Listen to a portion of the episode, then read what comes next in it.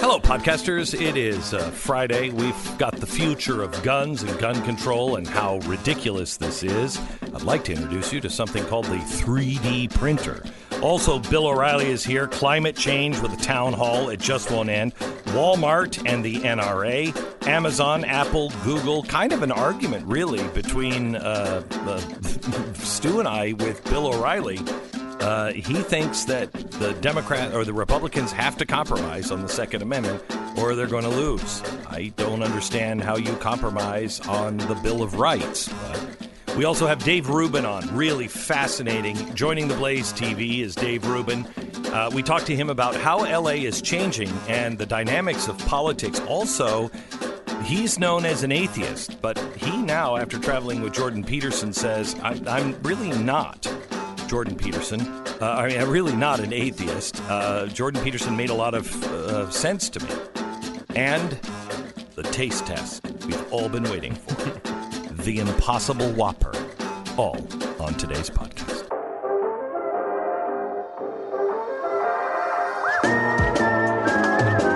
You're listening to the best of the Glenn Beck program. It was September 25th, 2017. Stephen Paddock checked into a room on the 32nd floor of the Mandalay Bay Hotel in Las Vegas. He had 10 range bags full of guns and ammunition. And six days later, he opened fire on the people on Route 91 at the Harvest Music Festival. He killed 85 people. He wounded 851 others in what is the deadliest mass shooting committed by one person in U.S. history. And then he killed himself. When police investigated, they found 23 rifles and one handgun, 14 223 caliber AR-15 type ri- rifles, 8 308 AR-10 type rifles, one 308 caliber bolt action rifle, and one 38 caliber revolver. On the kitchen counter next to his hotel room key, there were four credit cards. Now, I want you to listen to Andrew Ross Sorkin. He's a he's certain that there is a correlation between uh, mass shootings and the credit cards. Listen. After Parkland, uh, the shooting in Parkland, uh, and trying to look at the role that banks and credit cards play in these things, I really decided to take a deep dive uh, into this. Uh, the, the, article is called uh, Devastating Arsenals Bought with Plastic and Nary a Red Flag. Uh, it is a New York Times investigation that looks at mass shootings, every single major mass shooting in America since Virginia Tech in 2007. And it really reveals how credit cards have become such a crucial part of the planning of these massacres in a way that I have to say I did not even appreciate myself. So you know he is um, becoming much more of an activist than a reporter. He wrote the article How Banks Unwittingly Finance Mass Shootings in the New York Times. We have some problems with the article, and I'll get to those here in just a second. But let me look at his point first. He starts by pointing out that there have been 13 shootings that killed 10 or more people in the last decade. And in at least eight of them, the killers financed their attacks using credit cards. Virginia Tech, Virginia Tech in 2007, uh, Binghamton in uh, 2009, Fort Hood 09, Aurora 12, San Bernardino 2015, Orlando 16, Sutherland Springs 17, Las Vegas 17. He points out that over the course of eight months before the Pulse nightclub uh, in the uh, in Orlando, that shooting, the shooter opened six new credit card accounts. Just 12 days before the, sh- the shooting, he spent $26,000 on a Sig Sauer uh, MCX 223 caliber rifle, a Glock 17 9 millimeter semi-automatic pistol, and several large magazines, thousands of rounds of ammunition, and a $7,500 ring for his wife that he bought on a jewelry store credit card. Before then, he had spent only $1,500 a month on average. Now, the difference is so dramatic that he panicked. According to Sorkin, uh, just two days before the shooting, frantically, he was searching Google for credit card unusual spending. Credit card reports, all three bureaus, FBI, and why banks stop your purchases. Now, the shooter in Aurora, Colorado, the movie theater shooter, spent $11,000 on guns and ammunition, ammunition, and that was all on a credit card. The issue has revealed a split among the banks and credit card companies. On one side, there are companies that support monitoring as a form of public safety. Following the shooting in Parkland, Florida, Citigroup adopted a new code of conduct for gun dealers and manufacturers the bank does business with. It requires retailers to impose age restrictions on gun sales. Wouldn't have helped. CEO Michael Corbat said the policy is intended to preserve the rights of responsible gun owners like myself while relying on best sales practices to keep firearms out of the wrong hands. Now, the new policy does not restrict Citigroup customers from using the company's cards for gun purchases. Bank of America took a similar approach when they stopped giving loans to manufacturers of certain kinds of semi automatic rifles sold to civilians. Overwhelmingly, though, the banks and credit card companies have refused to take part in any sort of monitoring. This week, the New York Times is reporting that's because of conservative pressure. Wells Fargo, the CEO there, said, I don't think it's a good idea for banks to decide what products and services Americans can buy. It shouldn't be up to me, to us. We don't decide that. It should be up to the folks following the laws and the folks making the decision. Wells Fargo CFO uh, John Shrewsberry said the best way to make progress on these issues is through political and legislative process. Visa said, We don't believe Visa should be in the position of setting restrictions on the sale of lawful goods or services. Asking Visa or other payment networks to uh, arbitrate what legal goods can be purchased sets a dangerous precedent. Spokesperson from MasterCard echoed that sentiment. Privacy, privacy of people's purchasing decisions belongs to them. It's cardholder independence. Jeremy Stein, an economics professor at Harvard University, uh, University, rightly points out if the banks decide no longer to do business with gun manufacturers, they would need to look more closely at customers' information. And by doing so, they'd be getting into the same issues Facebook and others have had problems with. So even if banks and credit card companies agreed to start monitoring purchases, Gun sales are difficult to track because they appear on statements as sporting goods or retail shop purchases. Big box retailers like uh, Walmart, they're not selling guns or ammunition anymore. They've been, um, they have on their receipts, uh, their code just says variety. They sell groceries, pet supplies, and, and everything else. Dick's Sporting Good imposed restrictions on their gun sales. And a former FBI counterterrorism prosecutor and staff member of the FBI 9 11 Review Commission insist this is easy to fix. They have the infrastructure already in place.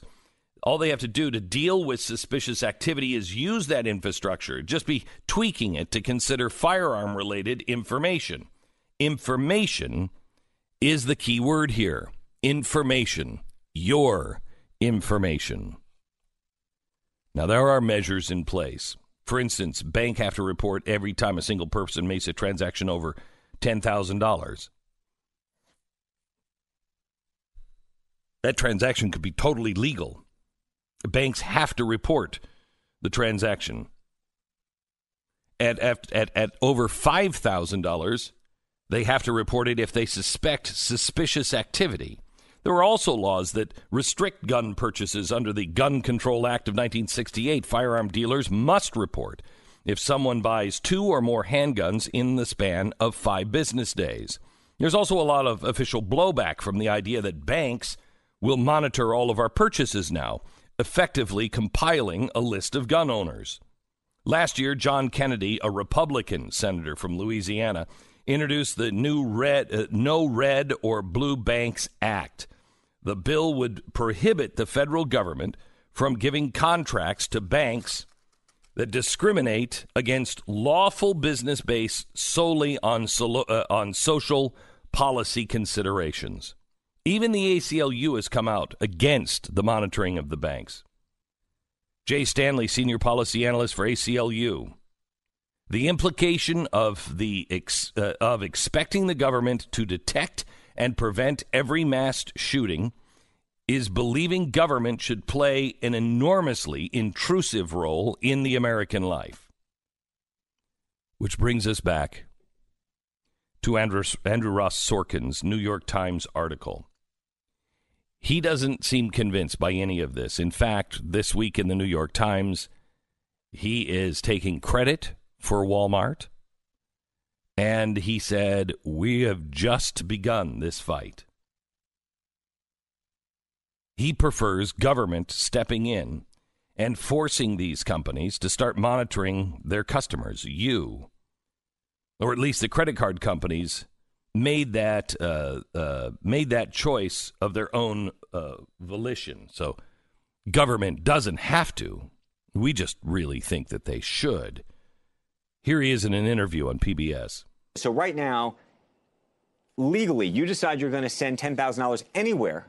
That gets reported to the government instantly. Instantly, already does. So we could instantly have reported this person just stockpiled forty thousand dollars worth of weapons and grenades. Absolutely. Okay, he makes a valid point, or at least starts to, but it's what he says next. He takes it into a strange direction here.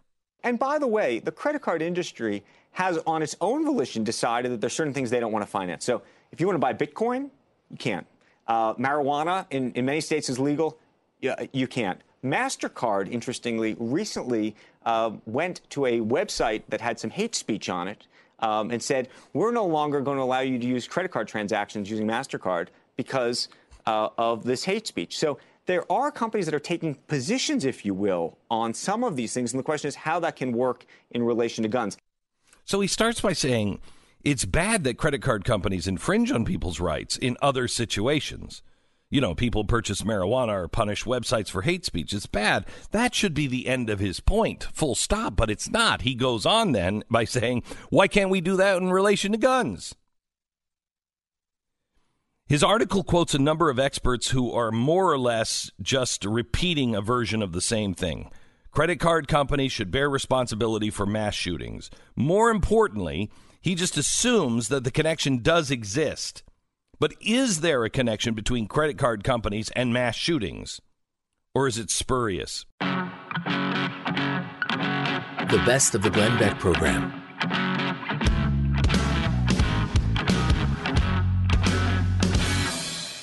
Hey, it's Glenn, and if you like what you hear on the program, you should check out Pat Gray Unleashed. His podcast is available wherever you download your favorite podcast. Welcome to the program, sir. Do I have to do the rumba here? Yeah, you do. What you kind do. of music is that? That's uh, that's Bill O'Reilly. He's here. It's uh, going to be uh, uh, zany, crazy, and there will be some dancing uh, as well. I'm, I'm ready to do the Macarena whenever you want. Okay. Uh, Bill, let's start with Yo. the uh, the never-ending town hall meeting on CNN. Still going on? Still going. Um, yeah. they've now got uh, animated cartoon characters weighing in on what they're going to do. Mm-hmm. Yes. Um, it's a telethon over the weekend, Mm-hmm. and uh, I I don't think Jerry Lewis is going to appear, but he may. So you So, you're a uh, guy here's who the deal. you you're a guy who looks at the ratings. I'm dying to know what the Yeah. ratings for that thing were. were. Um, this is the irony of it. They were bad, and they were outrated by the hurricane. so And there's nothing really. is blaming the global warming, uh, blaming the hurricane on the global warming, with of course no data or facts to back that up. It's crazy. Um, and then people are going, you know what? I I think I'll just watch the real hurricane, not you. Mm-hmm. Uh, that's what happened. CNN uh, did about a little bit more than a million. It's a little bit better than they usually do because you know they usually don't do anybody. Okay, so uh, let's do the headlines. First of all, I do believe there is a warming on the planet because I can read the thermometers and the temperatures that come in from around the world. I also went up to Glacier Bay in, in uh, Alaska and I talked to the Marines biologists up there. He said they've lost half the glacier up there. I also play, used to play ice hockey on Long Island for two months outside during the winter on a pond that was frozen.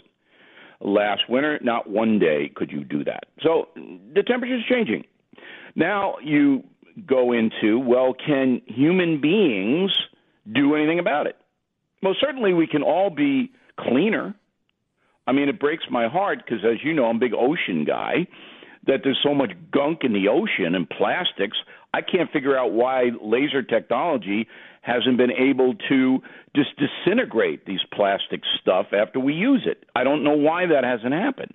but the plastic stuff is winding up in the oceans. It's awful. So I'm not some guy who goes, oh, "There's no global warming. This is God doing this." I'm not. All right. I do believe that the planet has been impacted by bad things from human beings. Okay. Now we have a bunch of totalitarian Stalinists, and that's exactly who they are, that are saying to the American people, unless you do what we tell you to do in every aspect of your life, the planet and the world are going to end in 10 years, 15 years, maybe 20. So you got to do what we tell you to do. And then the litany of stuff starts. And you, Beck, rightly were pithy and said they want to take all your freedoms away freedom of choice, freedom of how you live your life, and the central government in Washington, D.C. is going to tell you exactly what you eat, where you go, how you get there, and how the jobs are doled out, all under the guise of saving you from global warming. There it is. So, um, do the American people connect with this, Bill? Um, I don't know whether whether people pay attention enough to see Elizabeth Warren a very dangerous woman. And Bernie Sanders are basically saying they're saying we're going to take as much money as we can from every American worker and give it to other people because global warming impacts the minority communities the most. That's the latest. You saw that, right? Yes, yes, yes. Okay. So this guy who wrote this book, this professor at American University, says, "Hey, hey, hey, hey, um, global warming." Impacts people of color because more people of color live in the southern hemisphere, and that's where global warming is worse. So if you don't fight it, you're a racist. That's the latest. Well, well His book is out. Right, Some but- people but- actually bought it. But hold Okay. so every time you put gas in your car, get on an airplane, you're a racist. You're a racist because that's that's in, exacerbating global warming. So this is how insane it's gotten. Now your question is, do most Americans know it's insane? I would say no, because the media, the national media, particularly on television, all right, doesn't point any of this out. You can only hear it on the O'Reilly Update, on BillO'Reilly.com, on the Blaze, on the Glenn Beck Radio Show. That's where you're going to hear it.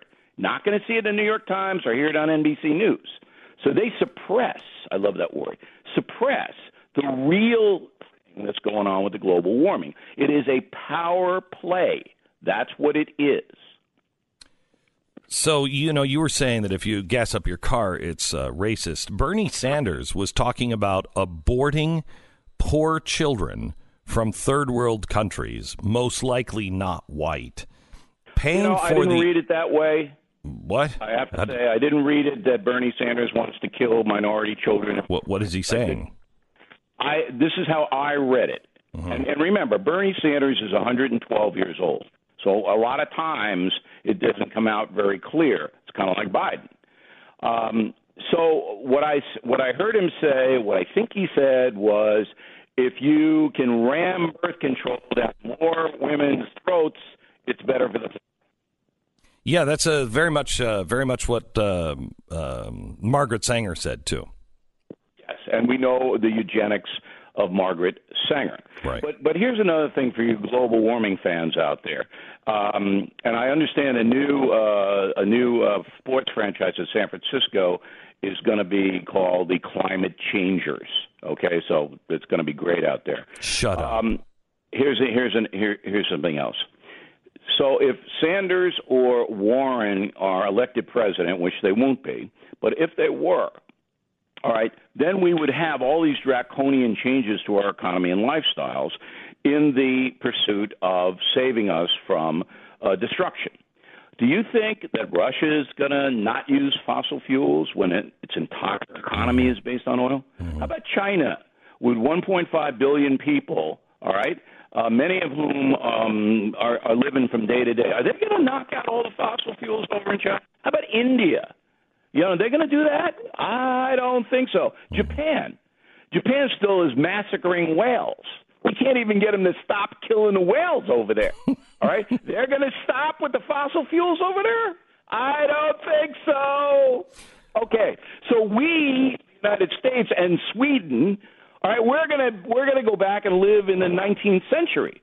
All right, we're gonna have campfires. Maybe we can't even have them. Well, maybe campfires are not going to be well. All right, and then everybody else is going to go. Oh, look at these Americans! They destroyed their own economy. They blew up their own lifestyle. All right, they're all on horseback again. I mean, this is, this is so absurd. This is this is like a Saturday Night Live skit when it, that show used to be funny, which was like 30 years ago. Um, all right, did I cover everything? Did I, I think you co- I think you covered everything. Uh, I I want to take you now to the gun debate, but let me break for one minute so we have lots of time on the other side to talk about what's happening with the gun debate and your take on Walmart and this article that we have not heard Trump speak about, but we have had from the administration, a leak in the administration on something that they are looking at and considering on how to make sure the guns don't get in the hands of bad guys. So this week, San Francisco has designated the NRA as a terrorist organization. You want to talk about dividing the country? That's calling half of the country uh, uh, terrorists or or financing uh, a terrorist organization. That seems a little divisive. Um, but also, we have Walmart, who has decided that they are going to take a stand against guns and ammunition, something they have a right to do. But, Bill, how do you feel about it? Uh, um, the momentum in America, and Republicans need to understand this, is for more stringent regulation of heavy weapons. All right? So I don't know what Walmart does or or doesn't do, and I don't really particularly care. You pointed out they have a right to do whatever they want, and if you don't want to shop at Walmart anymore, don't. But the bigger issue for the country is that President Trump knows he's got to do something to appear to be concerned about these mass murders. Now, I'm not saying he's not concerned, but if the Republicans and Mitch McConnell in the Senate don't do anything, they're going to lose the Senate and the House next time around because the Democrats are going to run wild with this issue. So the Republicans have to back some kind of more um, focused, I think that's the best word, uh, more focused legislation on keeping these high powered guns out of the hands of nuts. Okay, now, so wait, so hang is on. It going to work? No. Right. I think everybody understands that mass murder will always be with us. Right, and hang on just and a second. Most criminals can get guns illegally. I think everybody got that. AR these these these weapons of war. They're called weapons of war because America first really started noticing them during Vietnam. But they were invented as a modern sporting rifle. That's what they're called, modern sporting rifles. They'd been around since the 1950s. We had them through the 60s, the 70s, the 80s, the 90s, and today it's, there's no difference. We have had these. There's not a problem with the gun. There's a problem with humanity. Something is okay, missing remember, in our society. there was a federal assault weapons ban that did nothing. That did okay, nothing. But it, it was there and it it, it passed. Um, I think that the Republican Party, if it wants to fend off this amazingly destructive wave of far left ideology, has to compromise in the gun area. In what way? What do we do? What what do well, we do without violating? Stuff, I think I think is doable. Which um, that gives um, individual Americans a little bit more power to um, go and say, you know, Lenny over there is uh, shooting uh, uh, dachshunds. Wait, wait, wait, wait, wait, wait, wait, wait. So that's fine, except okay. the president wants to have you uh, guilty until proven innocent. You cannot no. take a gun away from somebody unless I mean we already have the red no, flag. You if can. you think somebody is sick, you take you go to a you go to a hospital Beck, and say Beck, Beck, you got to commit this person. Beck. Yes. If somebody on the streets of New York, all right, is running around naked, screaming obscenities, the authorities show up and take that person to Bellevue, where they are placed under observation for a period of time. Mm-hmm. If the doctors examining the person then feel the person is a threat, they go to a judge, Mm-hmm. and the judge writes an order detaining the person. Okay, this, so you're making my point. Why do you need a red flag law? You have that. You can do no, that you don't have it because this is private behavior. The red flag law would be would be spotlighting, So- not public behavior. So if I have, imagine somebody who's had an ugly divorce. Okay, say I had Well, an ugly Of divorce. course, there's the potential for to be abuse. Uh, I mean, everybody huge knows that. potential. Huge potential. But if you're a mother and you have a 20 year old big strapping guy in the basement with 15 ARs, and this kid, this 20 year old, and the mother knows is is crazy, then the mother now has a way to alert the authorities without the kid coming up and beating the hell out of the mother. You can do it under the cloak of anonymity, and the authorities are compelled then to come to the house and look at the kid or pick him up someplace else. So I'm just saying to you, I understand the downside of all of these laws, but I know the political climate in the country. And Americans want something to be done, even if that something does not work. I, I, I Oh, think you know what I think crazy. You're I think it's crazy, but completely right. That, I that do is- too. I do too. I people say this all the time. It's like, well, you know, you guys only care about the NRA and you only care about the politics of this. The politics of the gun issue suck for Republicans. I think. I mean, the easiest thing in the world is to give up uh, all, give ground on all this stuff. It, it- it's you feel terrible defending it. You're in the middle of a tragedy, trying to come up with these, you know, uh, you know, factual points when no one is wants to think about facts. They want to think about emotion. It's it's the, it's that moment.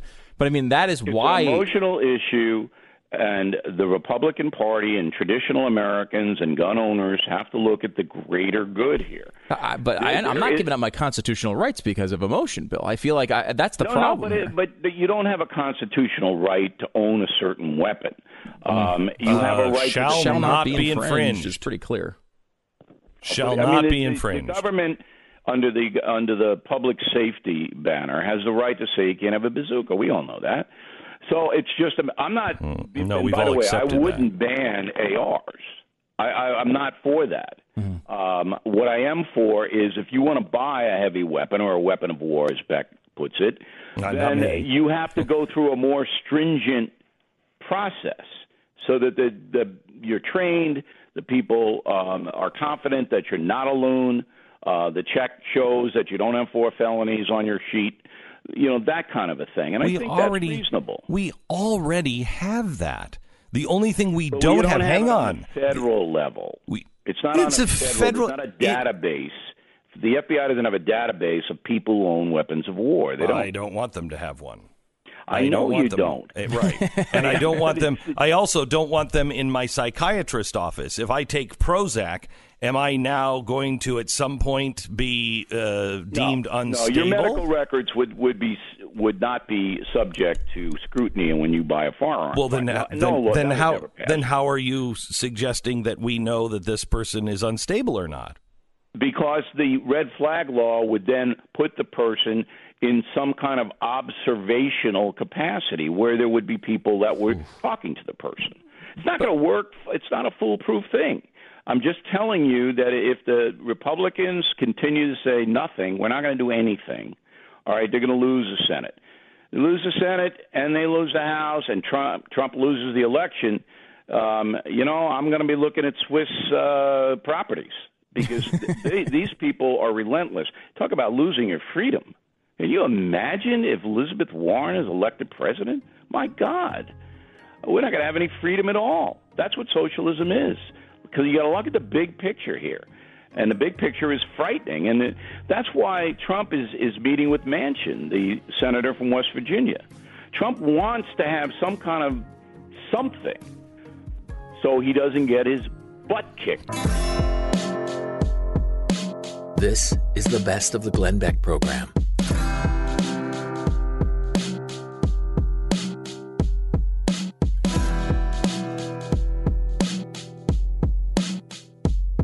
Hey, it's Glenn, and if you like what you hear on the program, you should check out Pat Gray Unleashed. His podcast is available wherever you download your favorite podcast.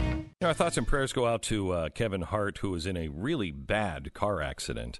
Uh, he's got a, you know, he has a souped up Barracuda, like 1970 or 68 Barracuda, and that thing uh, went off the road. I think flipped, took the roof right off, broke the glass.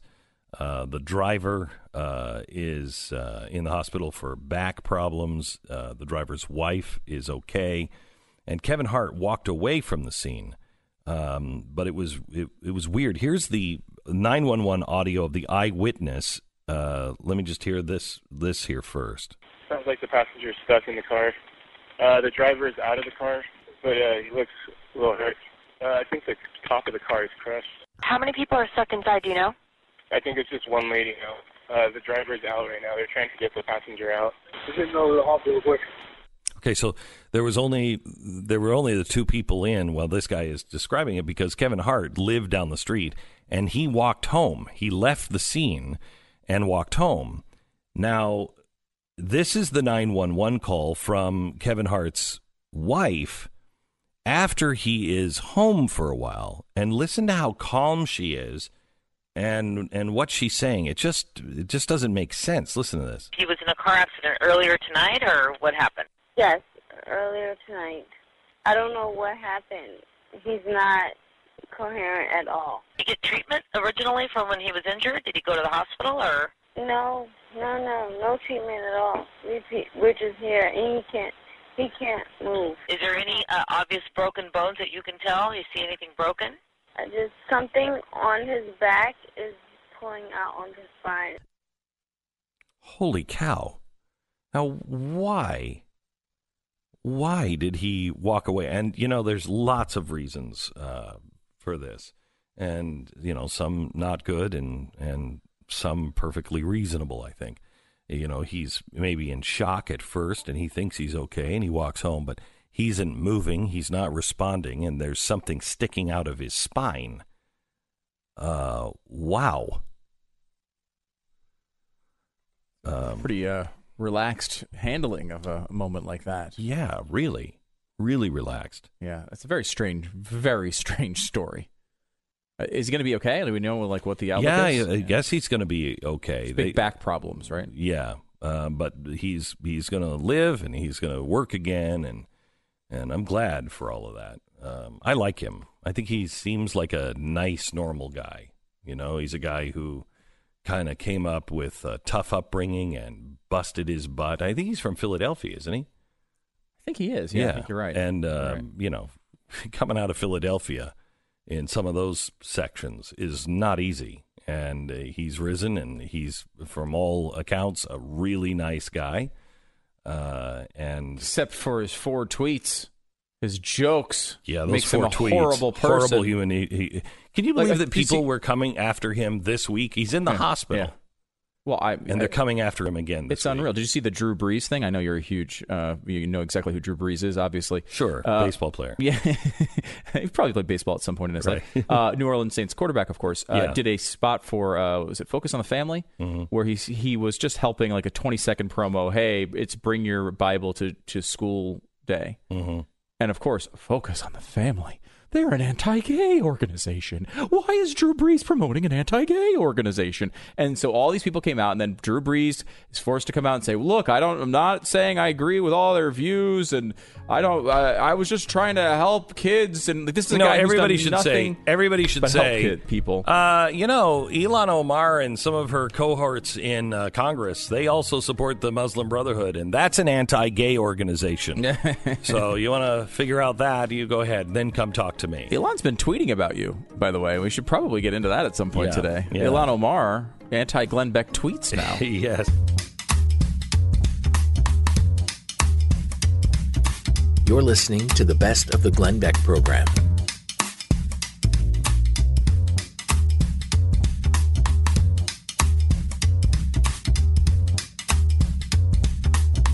Dave Rubin's journey from a left leaning progressive to a free thinking classical liberal has been quite a journey. And we've been watching it now for years. And Dave and I have become friends. And uh, uh, I just hosted his uh, podcast this week as he came back from a month away from all media, all devices, all electronics, all news. Uh, and uh, he's he is totally refreshed and has real perspective. We announced this week that uh, Dave is joining the Blaze TV lineup, and what we're trying to do is is make sure that we uh, we have some shelter from the storm, and we are only going to be strong if each of us are strong as individuals, so nobody's carrying the other.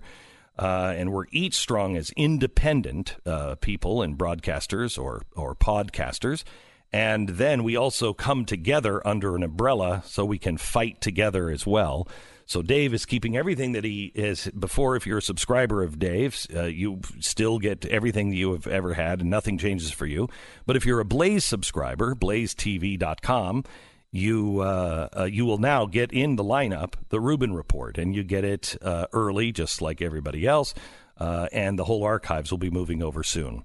So we have blazetv.com slash Dave, and you'll save $20 if you subscribe now and uh, become a fan of the Rubin Report on Blaze TV. Welcome, Dave Rubin. How are you?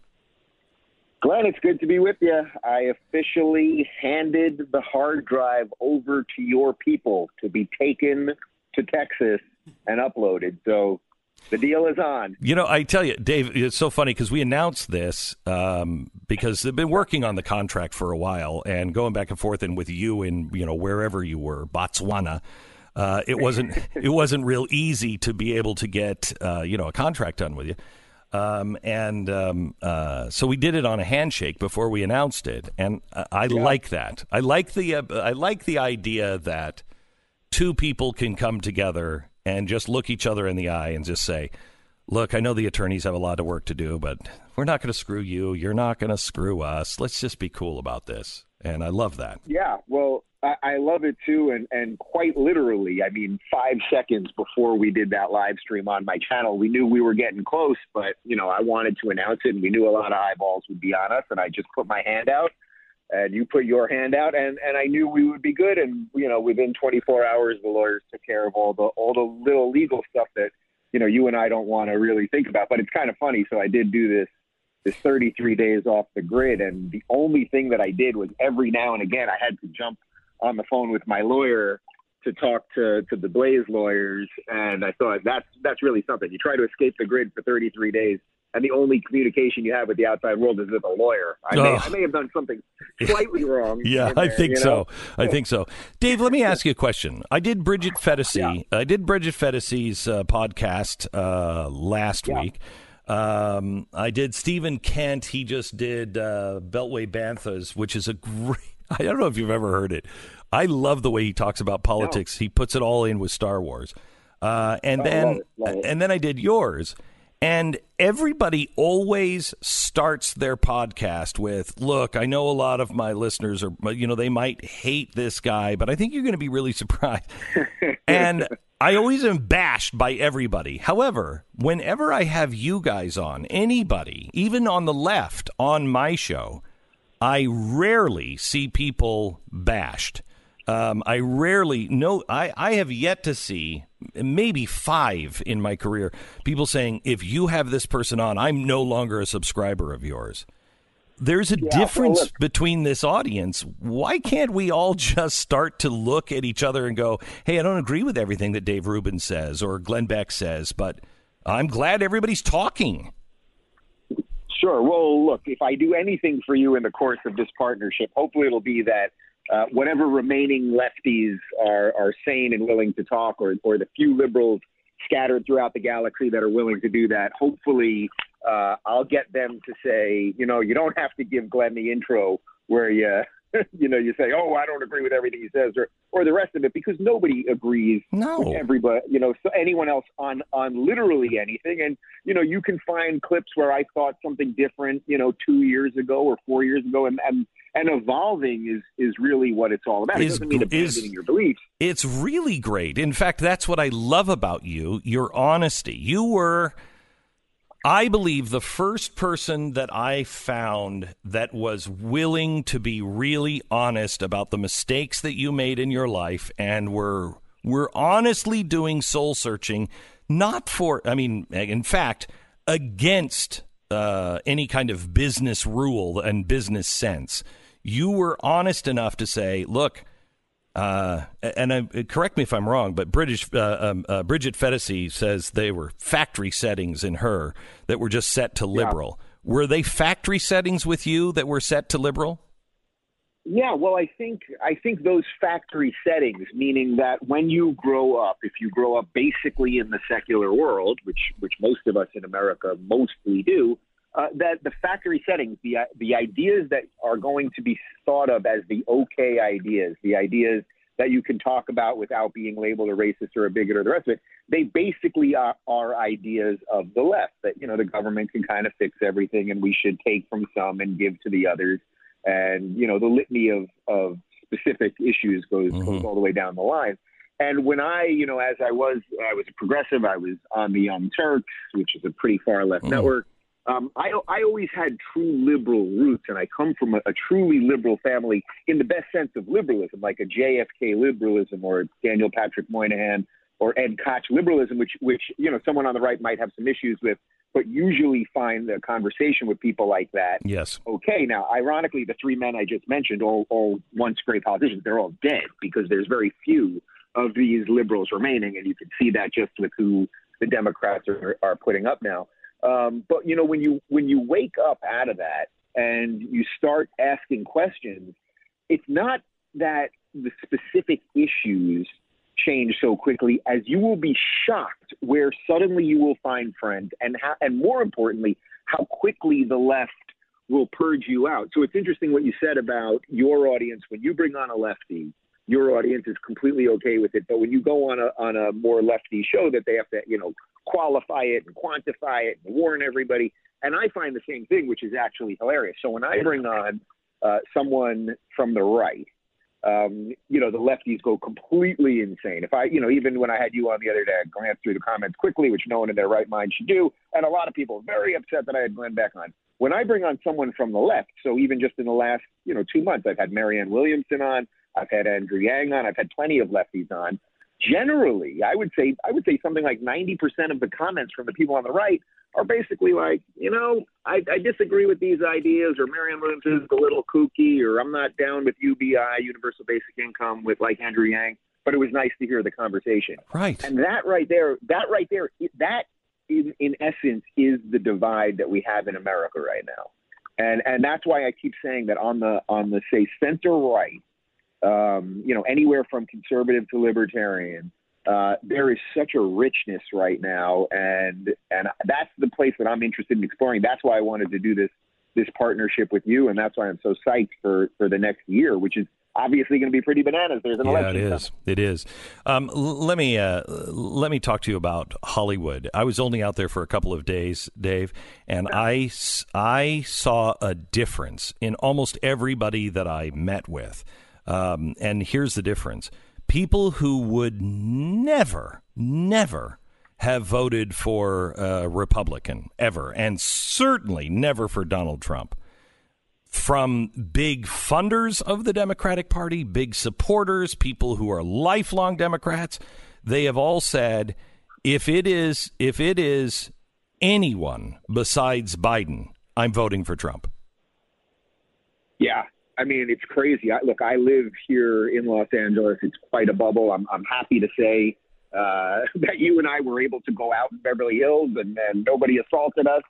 Uh, actually, we got a couple smiles. That was nice. Mm-hmm. There is a shift. There is a shift, and the shift has, in a weird way, has less to do what's happening on the right and more to do with how hysterical the left has become. Yes. And the idea that they the, the idea that they've brought out Biden, who clearly clearly does not want to do this and may not have uh, the mental capacity or energy to to do this at, at his age, and he's he's fumbling and bumbling through a lot of stuff, and he didn't run when Obama, you know, finished up his two terms. So that kind of makes you think he didn't really want to do this, but they they brought him out as the last vestige, the last effort to stop the democratic socialist movement, and that is what's coming. And guess what? They're going to drop the word democratic pretty quick. I mean, they're holding on to that right now. But if you watched any of this climate change summit that they did, I mean, Holy the cow. things that they were saying, it was insane. I mean, Bernie Sanders was basically saying that unless we fund abortions in other countries in South America,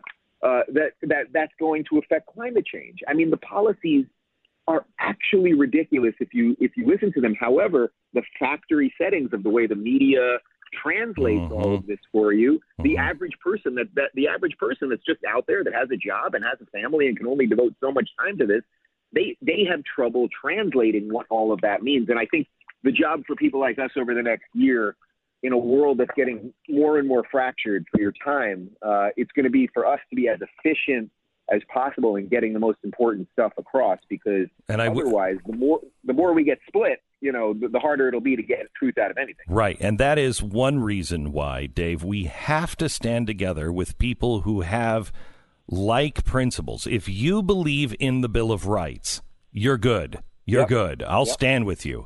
If you want to overturn the Bill of Rights, then we have problems. But we ha- we all speak different languages. We all speak to a different audience. The the the Uber left has broken us all apart and and and successfully made it so no one can talk to each other.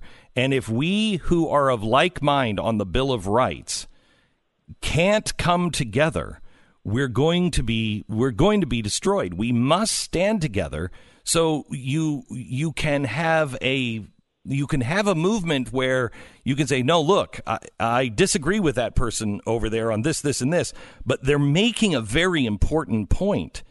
So we have a broader ground. Right now, the mass media has that broad ground, but we're all separated from each other. We've got to link arms.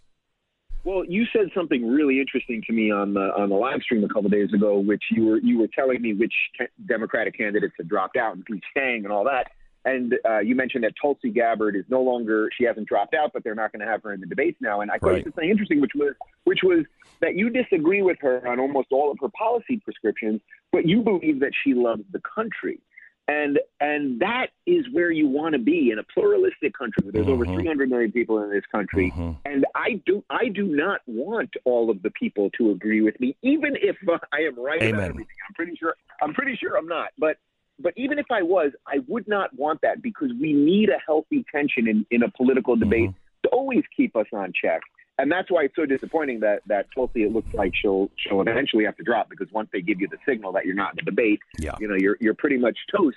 But but we need more more voices like that. And that's again, that's why I wanted to do this deal with the Blaze because you know, we haven't even discussed big tech, but there's so many forces right. uh, circling the wagons around us. And I knew that that partnering with you and the Blaze and what you guys have built, and that's still my ability to remain independent. As I said on the live stream, you're you're not uh, my boss. I might be your boss. We're still looking into that one. Um, It was a rather uh, fast contract. might have- That was why I shook your hand so quickly. Yeah, right, See I I, did there. It was, pre- it was pretty clever. Dave, hang on just a but- second. I, hang on. I have to take a. I have to take a break. Hang on just a second because I want to continue our conversation. Because Dave said something to me during the uh, podcast that I did on his show that I thought was fascinating that we didn't explore more with Dave Rubin, now part of the Blaze TV lineup. Dave Rubin, sign up now.